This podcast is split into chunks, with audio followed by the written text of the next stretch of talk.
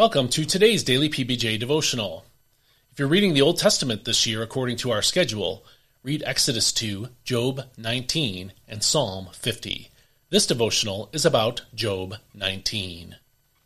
Then Job answered, How long will you torment me and crush me with your words?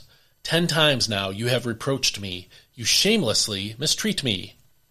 Even if I have truly gone astray, my error concerns me alone.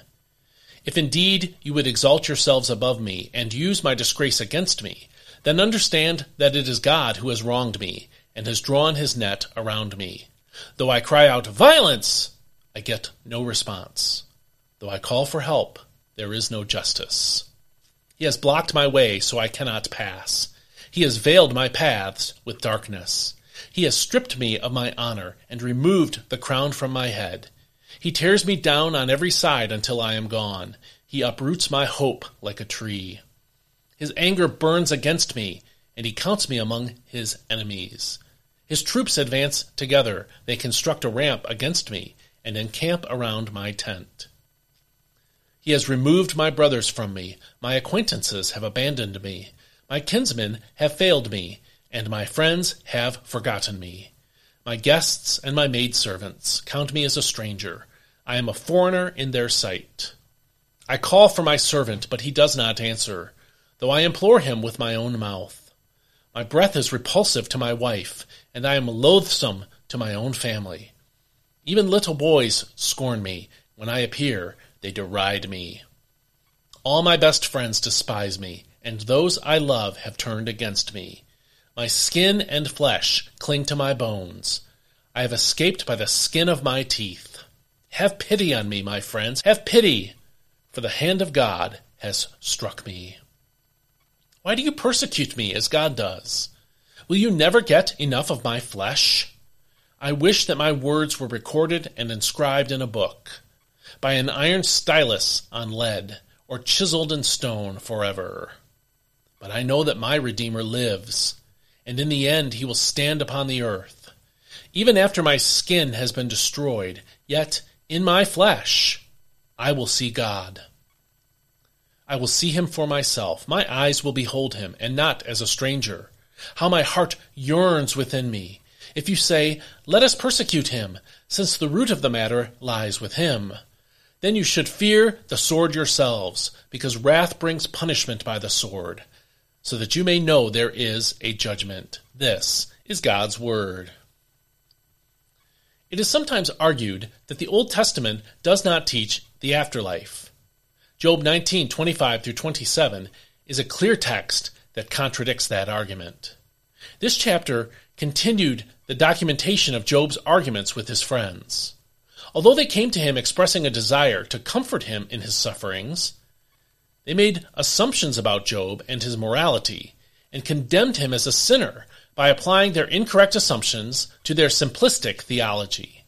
Job, in this chapter, complained painfully about the words of his friends. He found their words to be torment, according to verse 2, and begged them for pity, according to verse 21, both of those in the NIV. Although Job was perplexed that God would bring this kind of suffering in his life, his faith in God's existence and in life after death did not waver.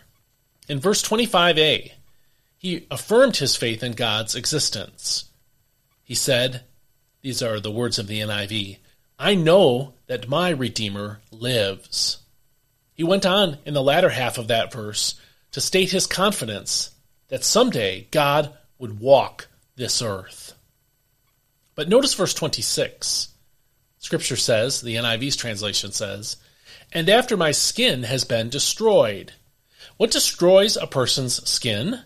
Death.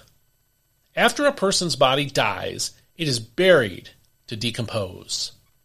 God created us from the dust of the ground, and the earth reclaims its dust after we die. So Job here is acknowledging that his physical body will decompose. But notice that he said, After my skin has been destroyed, yet I will see God. That's verse 26 in the NIV. Job believed that there was life after this life is over, and that in that life after death, he would experience God personally and directly. Notice the phrase I omitted, however, from verse 26b. Yet in my flesh I will see God. That phrase shows that Job understood not only that he would meet God after death, but that there would be a bodily resurrection that he, Job, would personally experience. This is our hope as well.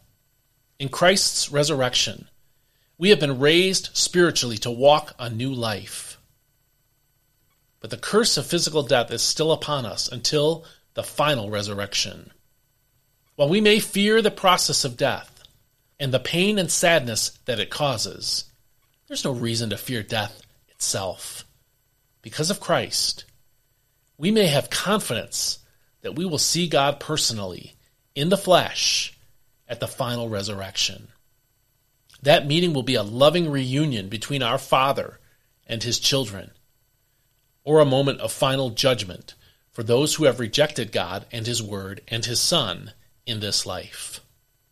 Put your hope in God, therefore, if you haven't already. Turn to him in faith and believe his Son, Jesus Christ, for eternal life. He will bring you through the process of death and safely into his kingdom for eternity. No doubt about it.